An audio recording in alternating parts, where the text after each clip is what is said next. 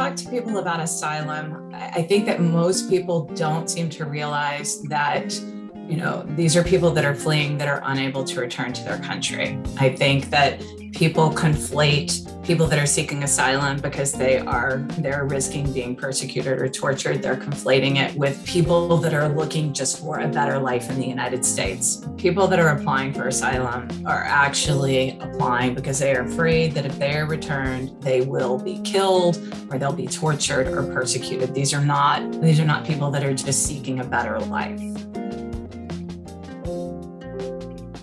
You're listening to Seeking Refuge, a podcast sharing the human stories of refugees. Our guest for today is talking with us about the legal process to apply for asylum in the United States. Jordan Forsyth is an immigration attorney in Charlotte, North Carolina. Charlotte is one of the most difficult places in the United States to get asylum. From 2016 to 2021, the strictest judge had a denial rate of 99.3%, and the most lenient has a denial rate of 82.9%. If you applied for asylum in the last five years in Charlotte, your chance of gaining asylee status was about 1 in 10. Here's Jordan Forsyth talking about her experiences as an immigration and asylum lawyer in Charlotte. Your hosts for today are Claire Mattis and Diana Clark.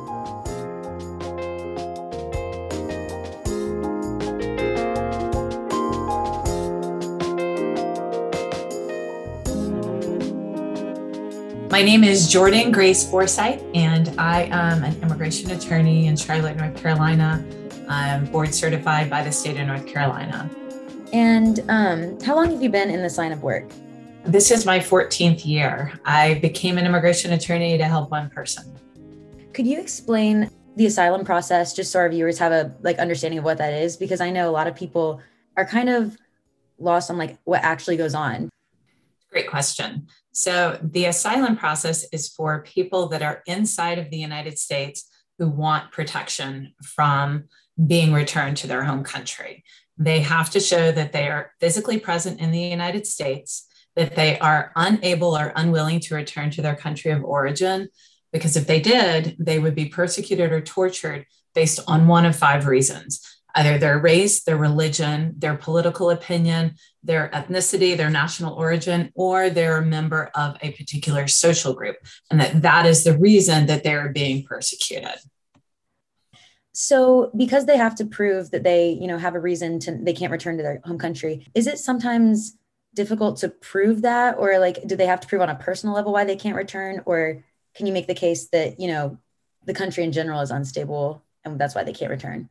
So I'm going to answer the question just in, in, the way that you presented it, but really how you ended the question is the answer. They, they can't obtain asylum based off of general country um, strife or violence or problems. We do have a benefit in the United States called temporary protected status that is afforded to countries that have, it, that have been designated for general country conditions. But for asylum, they have to show that they have a particular claim as far as obtaining evidence of that, it can be very difficult for asylum seekers because they're fleeing and it can oftentimes be difficult.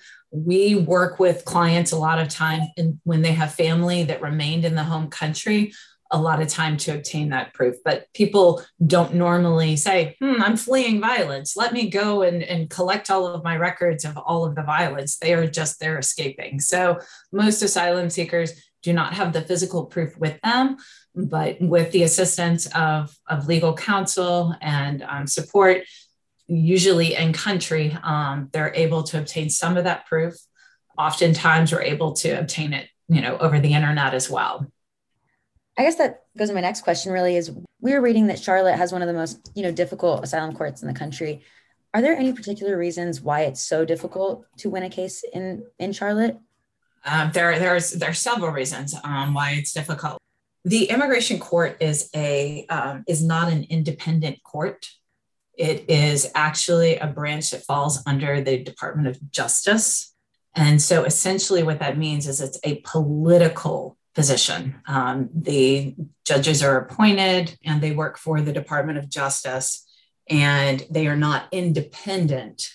So that's probably why but also um, there's the, the, oversight for it. So it's very difficult based off of the judges that are independently in Charlotte. Um, we have had some turnover with the judges, so we are hopeful that those numbers are going to change. We do have two new judges that are in Charlotte that are not actually appearing on the on the registry. If you look up the the immigration court in Charlotte, um, they currently list you know the judges that are there. It doesn't include two judges that are actually there, and it includes one that's actually gone. So the composition of our court has changed, and we are hopeful that the asylum grant rates will also reflect those changes. Based on your personal experience, you know, in asylum court, uh, do you have any personal opinions of the court system in Charlotte that you'd like to share um, that our audience should know about, maybe? I just think that all of the immigration courts around the country need to be an independent court. That's what needs to happen, um, regardless of where it is. But I think that as far as access to ju- um, to justice um, is really what you're what you're seeking. The biggest problem that I see in asylum is it really depends on where you're located in the country, the success of what what your um, what your chances are for success. Like if you could think of some things that people should definitely know about this process that may that people may not know, what would you um, talk about?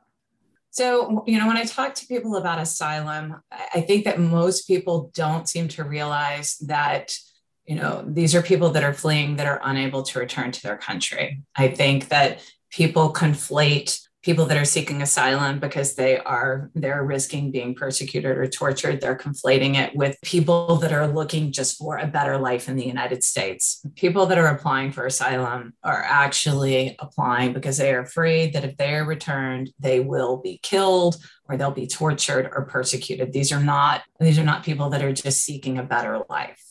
You know going off of that i was thinking so when people like when they lose an asylum court and they don't receive asylum can they try over and over again or does the cost i mean does it cost so much money that they can't do that as often where do they go when they lose like if they lose a court case Okay, so I guess I'll back up. How do you apply for asylum when you're in the United States? Right. Okay.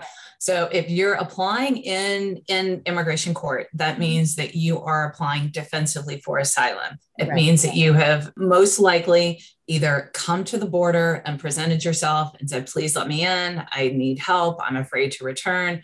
Mm-hmm. Or they have crossed um, crossed through and they've been apprehended by immigration and they express a fear they get through a credible fear interview, and then they're allowed to present their claim to an immigration judge. Generally speaking, they have one year to apply. It's very complicated because most people don't have attorneys at that point and they're not aware of the one year filing deadline. Mm-hmm. And immigration courts are so backlogged that their first court will not happen before their first year. There have been some federal lawsuits that have actually changed that and created some exceptions to filing for the one year. But the general rule is you have one year to apply for asylum. When you apply for asylum in front of the immigration judge, you have to, you know, present your application and support it with evidence. Um, that evidence, if you don't have any physical evidence, you can support it with a written declaration that explains what you've been through. And then you get calendared for an individual hearing where you'll have your own time to speak with the immigration judge and present your claim.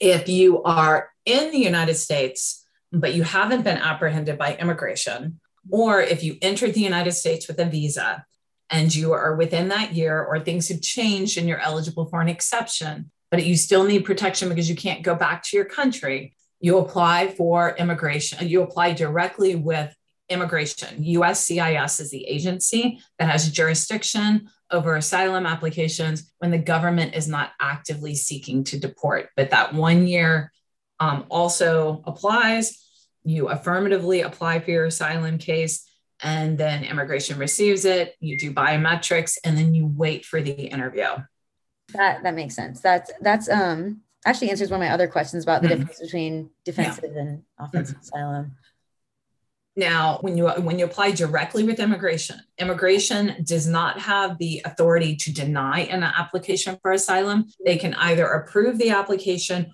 or they can refer it to the immigration judge. And the immigration judge will be the first like appellate review of this case where you can renew your claim for asylum and you can ask for protection. If you are approved at immigration, then you're an asylee. You live with your asylum status for a year, and then you can apply to become a permanent resident. You can also immigrate other family members that are derivatives off of that application. If you have an asylum application that is pending in the immigration court, and it is approved. Hopefully, the, the government attorneys do not appeal that decision and the decision's final. A year from that date, you can become a, a citizen. Unfortunately, most asylum cases are denied in the immigration court. So you have the opportunity to appeal. If you are not granted asylum by an immigration judge, the alternative order would be an order of removal, which is a deportation order. But it's not final if you appeal that.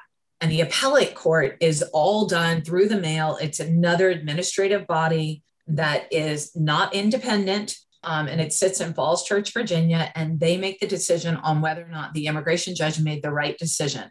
Generally speaking, it is an all paper practice. No one appears personally in front of the appellate court, which is called the Board of Immigration Appeals.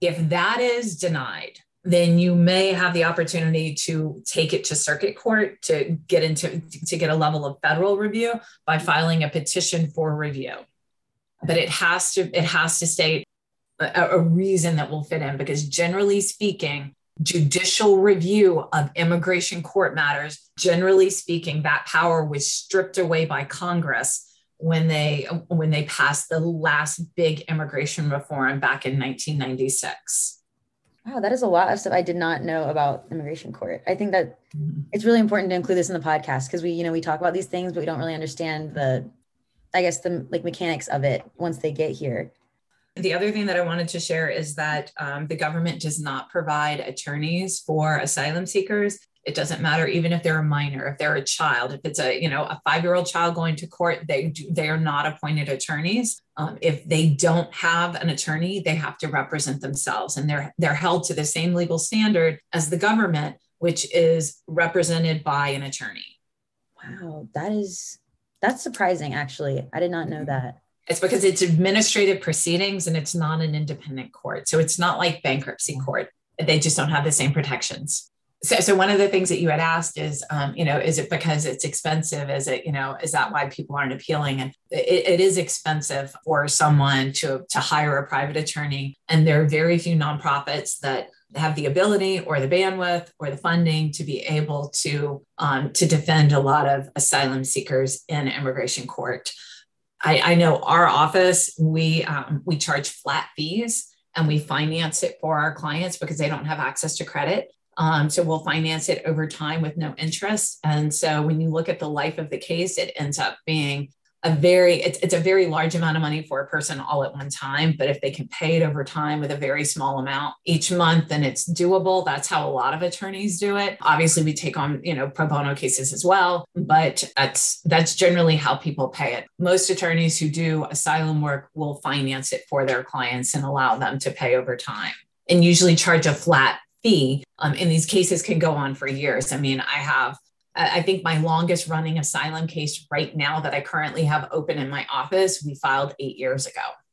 I think I don't I think the most important thing for people is just to, to realize, you know, whether or not they are or are not qualified. And I know that your audience probably they aren't the asylum seekers listening, but there are a mm-hmm. lot of people out there that are preying on these people. There are there are people that don't have a law license that are notarios, you know, that will file cases for people when they're not eligible for asylum and then attempt to get them work authorization after they've lived in the United States for a long time. There are also attorneys who have filed asylum cases for people that end up in the Charlotte Immigration Court. They have filed asylum cases for people who've been in the United States for more than 10 years and have US citizen children, with the promise that filing this asylum application, they'll be able to qualify for a green card under 10 years when they get to immigration court. And that is that is not a proper use of the asylum I don't know if you want to include that in this podcast. I just want to maybe that could be a separate podcast that's on you know maybe examples of where where immigrants are being taken taken advantage of oh yeah I just i don't want to conflate those because i just my concern with your audience is that yeah.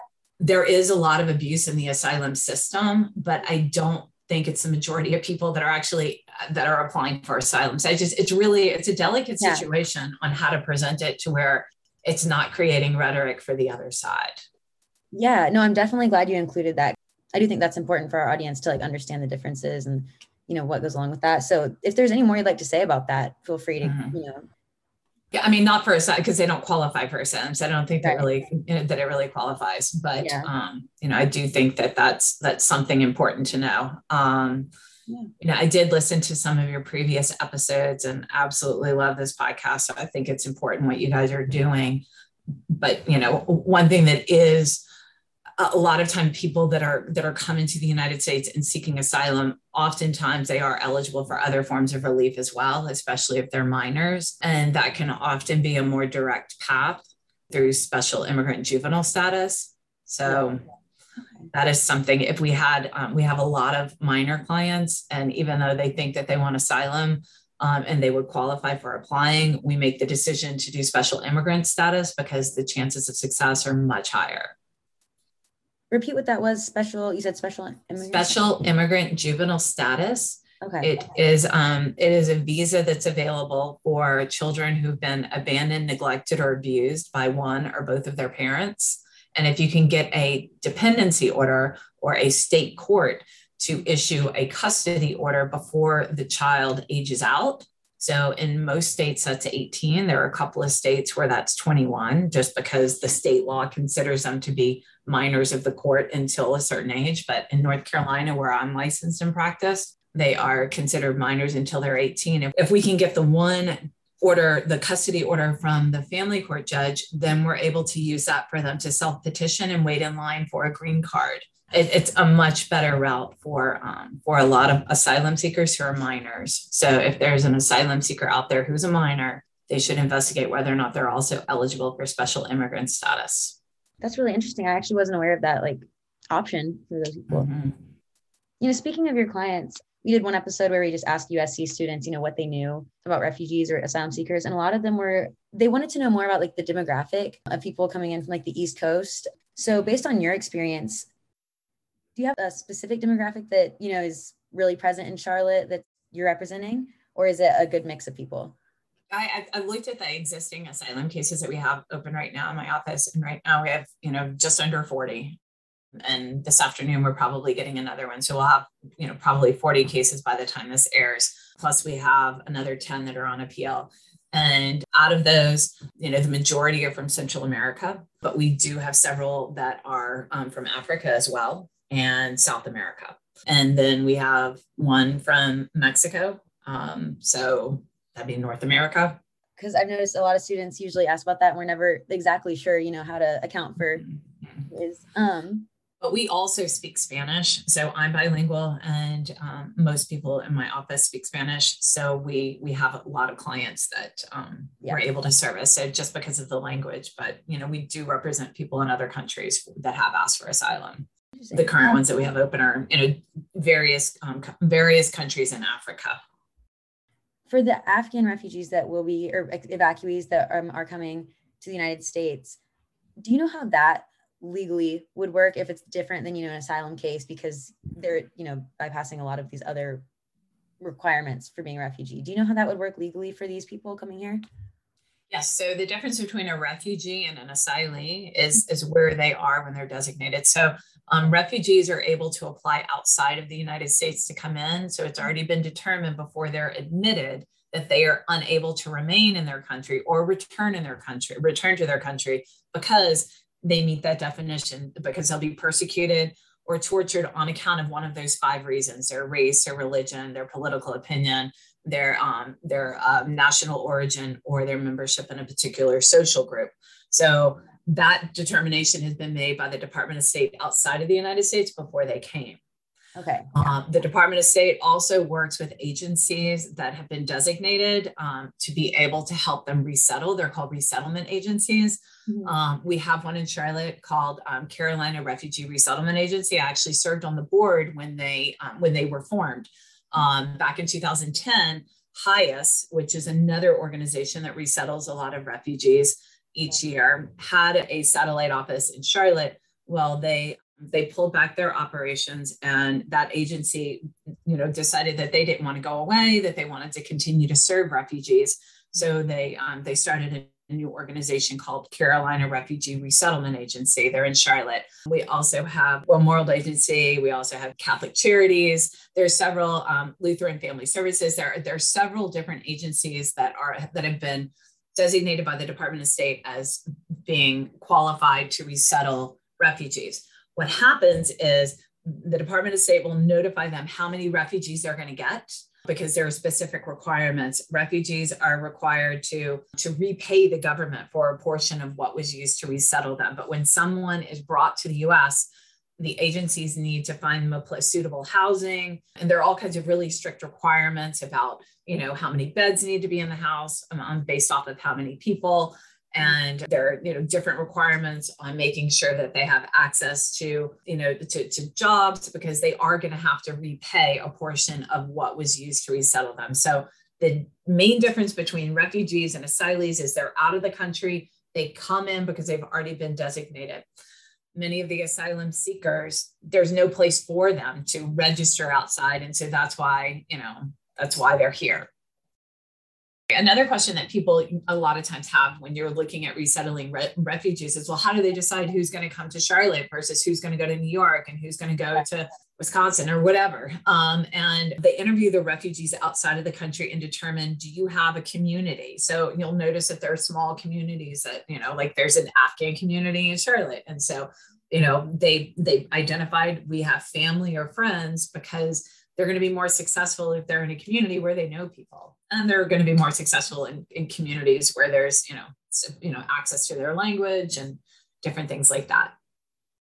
The last time we talked we um, you mentioned that you had a colleague who had done an asylum case virtually. Would you want to tell us about that and like what was that was like and what a virtual court case is like for the lawyer or the client really? Yeah um, absolutely. Um, so right now because of covid many of the courts have you know conducted individual hearings as well as master calendar hearings virtually. Mm-hmm. What that essentially means is you can either call in like on a phone, just an open phone line, or video in. So there's like a secure connection and there's big televisions in the court.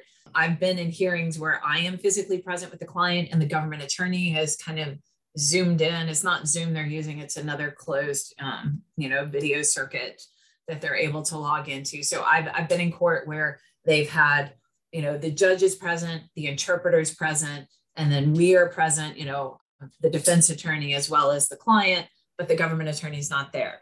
Recently, we had one, an asylum case um, that my partner conducted, and both my partner and the client and the government attorney, everyone was remote. And so in that case, we made the decision just based off of, of that particular client that that client wanted to go forward and actually felt more comfortable doing it virtually. Um, I think in most cases, I think it's absolutely imperative that the asylum seeker be in front of the judge so that you can pick up on body language. I mean, video helps, at least you can see, but there still can be a lot of distractions. You're not 100% sure is the judge actually you know, looking at me? Is the judge paying attention? Is he able to see? You're not able to 100% know that when you're virtual. Um, you know, right now we're talking, but you could be looking at your email. So, you know, there's no way to really know what you really have up on your screen. But in this particular case, um, you know, this person felt very heard. The judge was a very active listener in the case and, um, and, and we felt like it was the best opportunity because the client did not want to wait for an in-person hearing. But generally speaking it's extremely important that everyone be in the same room so there's not miscommunication especially depending on the language barriers. Back in 2000 and oh, I, I, can't remember what year, but I can I can figure out back back during the um, the Obama administration when they initially started detaining women and children. I went down to the Dilley Detention Center and spent a week volunteering, helping people get their asylum places, helping with credible fear interviews. And in that situation, we were both the, the respondent, who's the person that's asking for asylum, and the volunteer attorneys. We were in the courtroom in Dilley Texas, and the judges were virtually in another court and the government attorneys were virtually somewhere else and the interpreters were somewhere else. Well the problem that we were encountering is a lot of people didn't speak spanish. And so the interpreters wouldn't there were actually two layers of interpreters. So imagine the telephone game. Yeah. and so you're doing virtual interpreters and virtual telephone games and it's just that would be uh, extremely, extremely, extremely risky. When you're talking about someone's life and due process, they really need the opportunity to be able to to hear, have their case heard. Yeah, that hasn't been an issue in Charlotte, right? That usually interpreters are do they like show up present most of the time if that's like because of June. I mean, this was, a- yeah, th- this was the very first asylum hearing that we had been asked to do virtually. okay yeah. In the future, yeah, I mean, I can't think of another case that I have that I would do that. I would object to that and say, no, we want an in-person hearing and we're just going to continue it until we can have that. Because it's important that the judge is able to not only, you know, see the evidence in person, but also establish the credibility, you know, in person. I guess the only other thing that I would add about asylum seekers that you may want to know is just, you know, how do they survive while they're here and they're asking for help? Because yeah. um, the United States does not make it easy to apply for asylum. Number one, we have this arbitrary one year that you have to ask for help, um, which can be extremely difficult when you have just fled your country. And I mean, people don't show up asking for asylum, you know, with, you know, buckets of money and time and energy. I mean, they're literally just trying to survive. But even if they, even if they have managed to do that, for them to be able to apply for work authorization so that they can support themselves during this time, Mhm. they have to wait till their application has been pending for 150 days before they can even apply. And then after they've applied, after 150 days, right now it's taken about nine months. So uh, it's extremely difficult for asylum seekers. So I know, um, you know, many many attorneys will defer their fees until after they're able to start working. Um, it's just it's extremely difficult. Um, they don't have, despite you know what people think, they come in and they get all these free things. They don't. They don't get free attorneys. They don't get free medical. They don't get free food. They don't get any of these things. So it's um, it is extremely difficult for asylum seekers. But refugees, on the other hand, when they come in, they do have a support network. So they do have access because they've already met the definition. They were, you know, the Department of State outside of the country determined they're unable or unwilling to return to their country um, because of one of these five reasons. They are eligible to get medical care. They're eligible to get assistance through food and through housing. But again, they're going to have to repay some of this, but they are, they do have access to that immediately. Whereas an asylum seeker in the United States does not. Are there a lot of charities set up for asylum seekers, or is it more towards refugees? I guess. So, as far as charities to help them, if one's receiving money from the government, there are all kinds of strings that get attached to money. So, a lot of times, you know, they're able to use it, but only for a specific purpose. And so, there aren't, I'm not aware of many agencies that have funding that's there just to help asylum seekers. The, the help out there is extremely limited. Yeah. So most most people that are in the US asking for asylum, they're relying on family to help them because oftentimes they have family in the United States. We have a very long, complicated history with Central America and South America. I mean, just uh, uh, Mhm. we don't need to get into the geopolitical you know, politics of all of it, but we have a very long history that has created this. But many people that are have decided to come to the US for help have come here because they do have family here. Right. And they would have a safety net while they're applying for help. Are there any questions you have for us that you want, um, you know, questions about the podcast or anything else you want to include? Um, No, I just I wanted to make you guys aware of TRAC. Um, it gives you all of the asylum grant rates. So have you accessed that through Syracuse? And then you can look up, you can actually look up judges. And it's really, it's just the denial rates. Again, the judges move around a lot. So you can also search it by judge. You'll see, you'll see how scary it is. But this is just for immigration judges. We don't have numbers on the approval rates for USCIS for um, for cases that are not filed defensively. The reason is that the privacy around asylum it's it's highly highly highly protected. okay. Yeah. So this is one of those cases. Most cases with immigration, if you file a case, you can track it online with a receipt number and kind of know where you stand. With asylum, you can't track it online because of privacy. They haven't put that information, and um, they're still using an old system that still utilizes carbon paper. Do you see the process getting put digital anytime soon, or why still the paper and pencil process for this?